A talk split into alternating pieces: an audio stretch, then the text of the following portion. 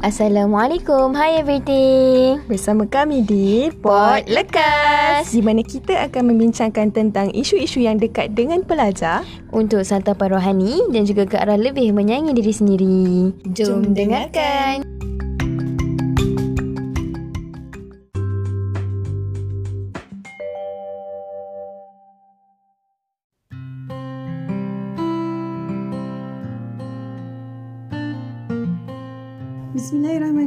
Assalamualaikum warahmatullahi wabarakatuh. Bersama-sama dengan saya Sis Maiti Dalam rancangan Pot Lekas. Bagi episod yang keempat dah kali ini Alhamdulillah.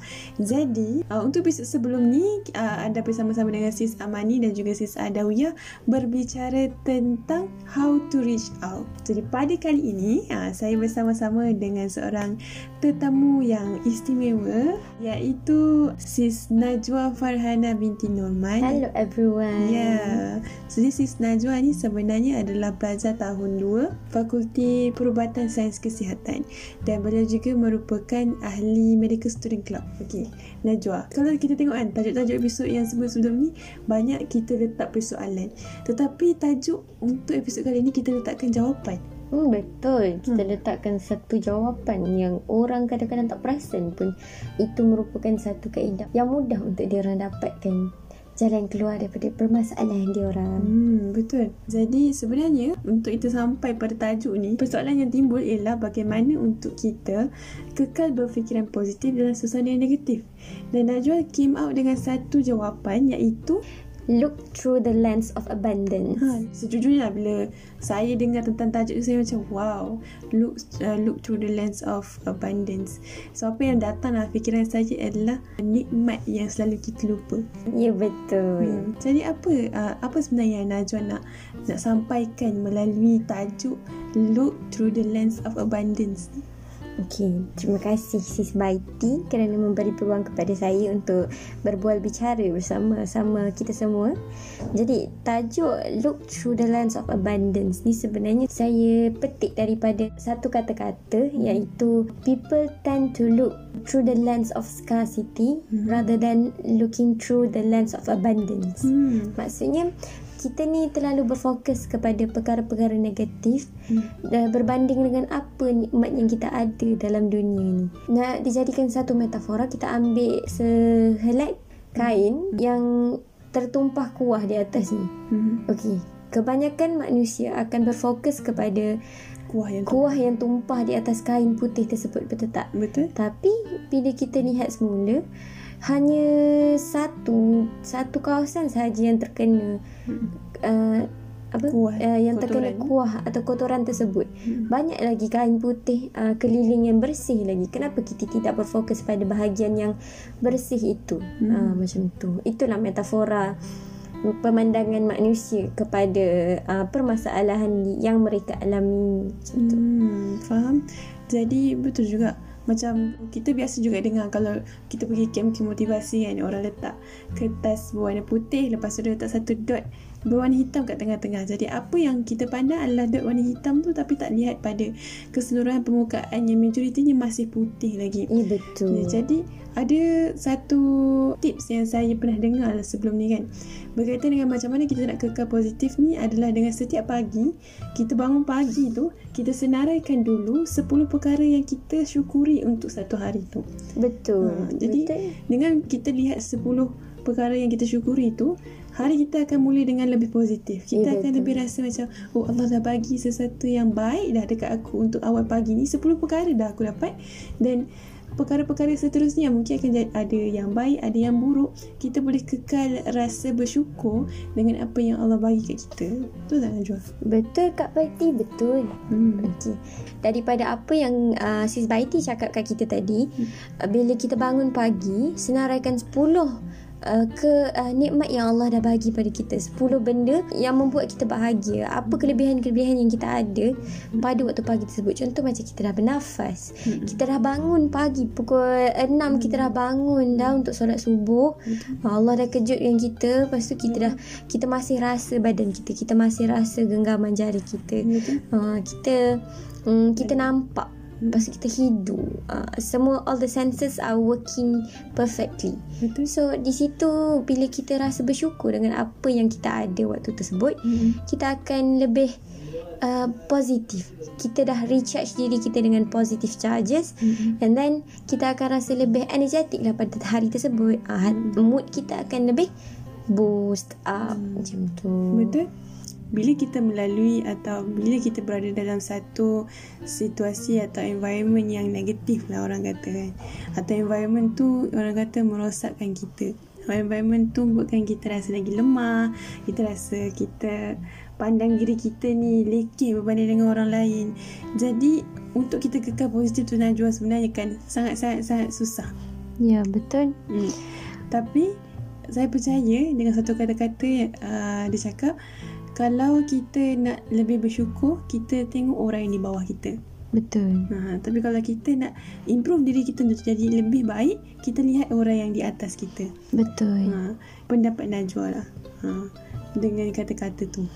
Okey, kata-kata tu sebenarnya uh, uh, amat berguna untuk kita sebagai seorang manusia sebab seorang manusia ni diciptakan oleh Allah uh, hatinya berbolak-balik. Betul? Uh, bila hati kita ni berbolak-balik, kita perlu ada kaedah ataupun kita perlu ada uh, strategi untuk kita kekalkan uh, niat kita tu ataupun uh, uh, niat kita tu ke arah yang betul. Kita kena sentiasa tajdid niat. So, contoh macam apa yang Kak Baiti cakap tadi, whenever we are facing difficulties Hmm. and kita rasa macam we are the worst person right now. We are the worst person being tested right now. Tapi kita kena sedar sebenarnya ada orang yang lebih teruk daripada kita waktu tersebut.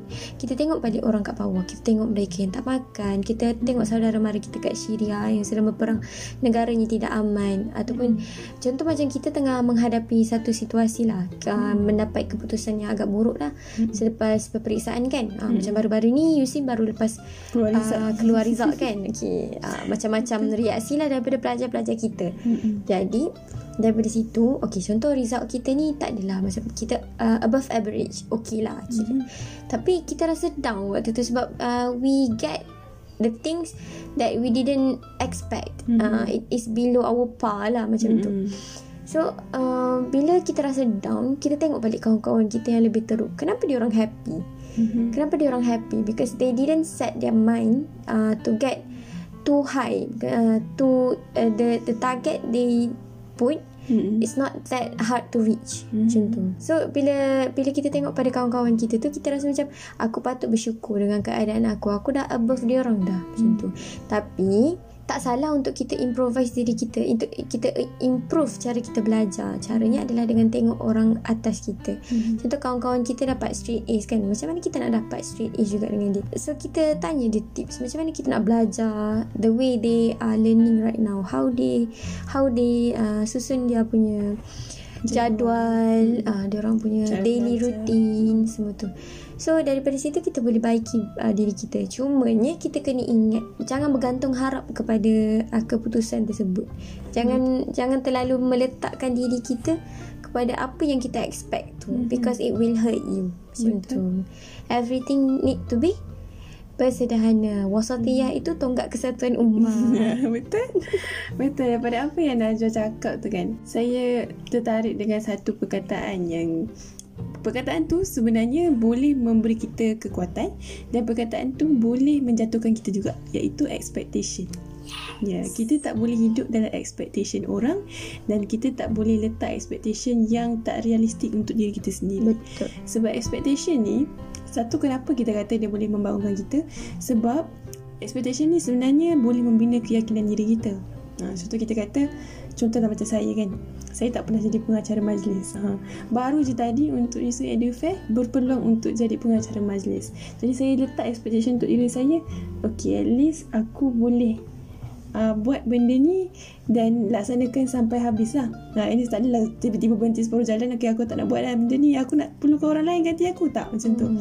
So, nak habiskan benda tu sampai habis tu, itu expectation yang saya letak daripada awal. Jadi, bila berakhirnya program pagi tadi, saya rasa satu orang kata kelegaan dan rasa satu kepuasan bila dapat habiskan benda tu walaupun tak sempurna sebenarnya.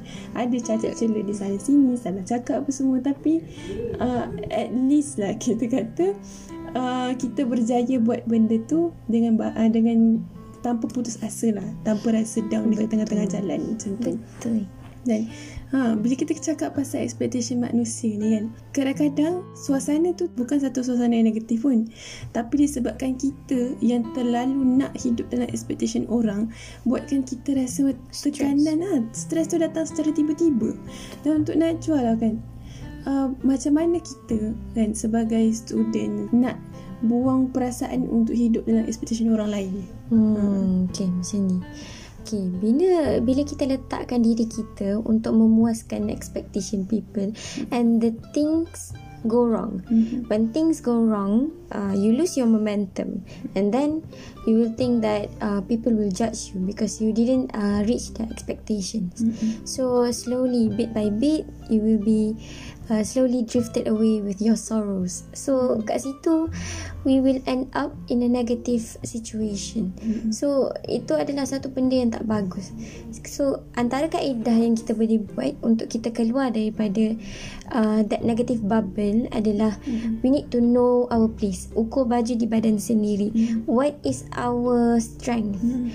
kita punya limit di mana mm-hmm uh, kita tak boleh nak bandingkan diri kita keadaan kita dengan orang lain contoh macam kita hmm. kita sebagai pelajar kita sebagai anak nak hmm. kita ada banyak tanggungjawab Betul. lepas tu kita nak bandingkan dengan kawan kita yang hanya berfokus pada belajar and dekat rumah memang parents dia fully Support. tanggung dia and uh, all the house chores mak ayah dia tolong buat adik-beradik dia yang lain ada and she only focus on her studies kita tak boleh nak samakan keadaan kita dengan keadaan kawan kita macam tu so result dia maybe akan lebih pada kita sebab uh, dia punya situation tu mengizinkan mm-hmm. tapi kita uh, bila berpegang pada um, banyak benda contoh jawatan berorganisasi hmm. kita lah yang masak kat rumah kita lah yang tolong jaga adik maybe maybe our our parents uh, dah tak ada ke something like that kan hmm. so um, bertambahnya responsibilities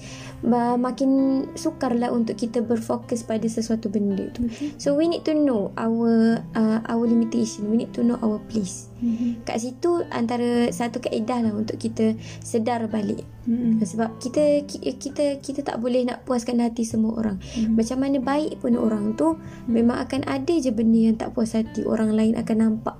Macam tu lah. So, hmm, kekurangan. Because we are humans. Hmm. Humans have flaws. Hmm. hmm. Ada insan nasi kan. So kita kita ada banyak kekurangan. Kita ni bukan Allah. Kita ni bukan makhluk yang sempurna yang kita memang malaikat. Ha, kita bukan malaikat. Kita ada nafsu. Kita ada ke, sisi buruk kita lah. Hmm. Tapi it's up to us untuk tunjukkan sisi mana uh, dari uh, kepada dunia. Macam Betul. tu. Itu antara kaedah lah untuk kita keluarkan diri kita daripada negative thoughts dan uh, keluarkan diri kita daripada expectation orang. Mm-hmm. Betul. Poin yang paling penting itu sebenarnya adalah kita kena sedar kekuatan diri kita dan sedar kelemahan diri kita. Bila kita nak terus positif, kita fokus kepada kekuatan diri kita yang kita ada. Ha, sebab manusia ni kekuatan dia berbeza-beza. Mungkin ada yang kuat daripada segi akademik, kuatnya daripada segi komunikasi, kuatnya daripada segi kepimpinan. Berbeza-beza. Contoh orang kata kita nak ukur monyet, uh, ikan dan juga burung tapi kita suruh ketiga-tiga tu panjat pokok.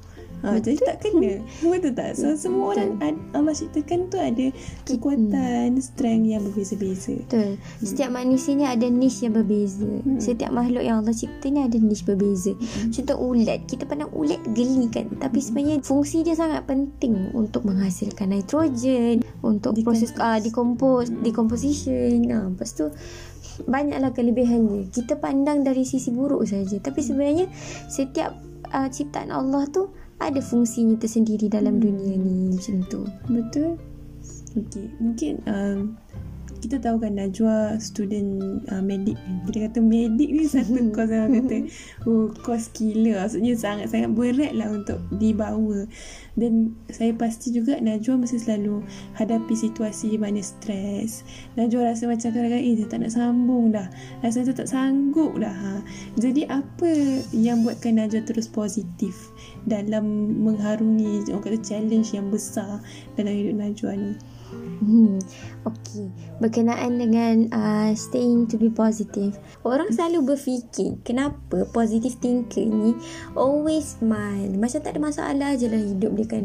They always look happy. Macam all the problems will go away. Macam tu kan. Tapi actually, uh, positive thinkers ni ada je problem. Ada je. The times where they feel down, very demotivated.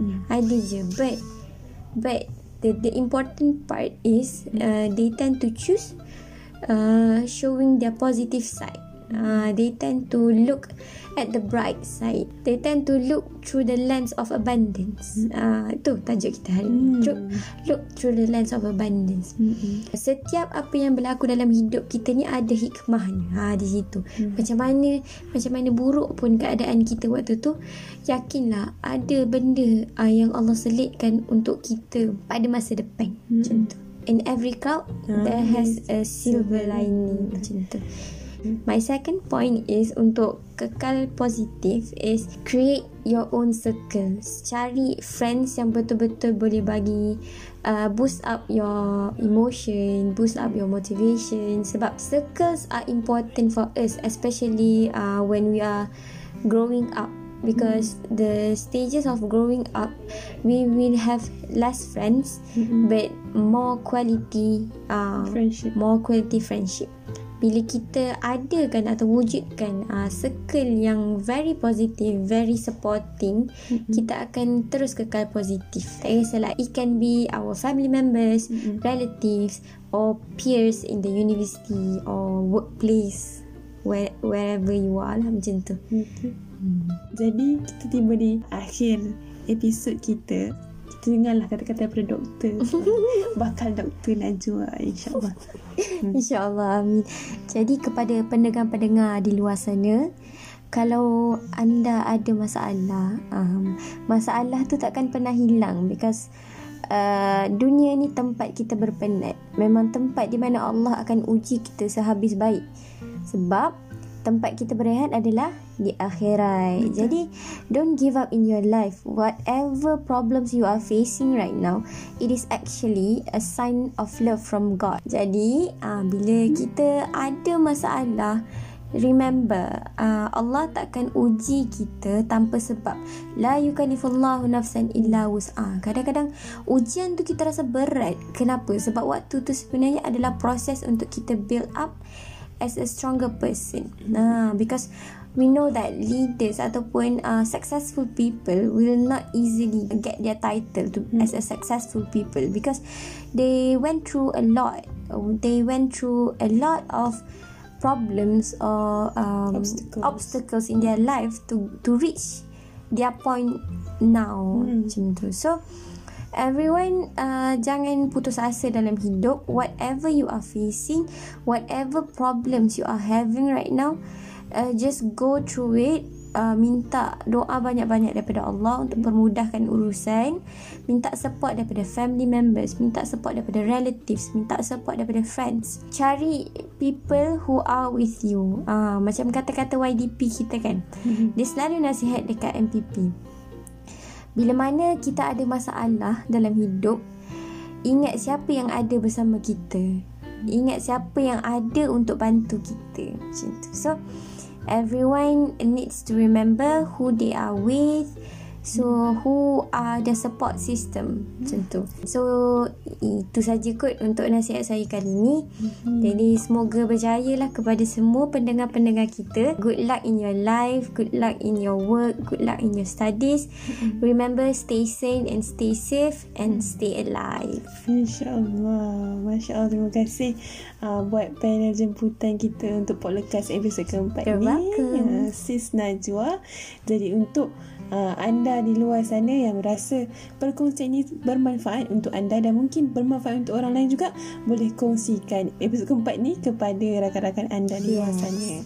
Don't forget to listen everyone. This is a very good job from our uh, exco kesukarelawanan dan Kemanusiaan. kemanusiaan. Thank you Najwa. Okey, jadi untuk perkongsian lebih menarik jangan lupa kita akan keluarkan setiap dua minggu sekali. Ha, InsyaAllah pada minggu depan adalah satu episod is- istimewa. Kenapa istimewa? Nantikan untuk episod kelima Pot Lekas pada dua minggu yang akan datang. Jadi uh, jaga hati, jaga diri, jaga iman. Assalamualaikum. Jumpa lagi. Goodbye everyone.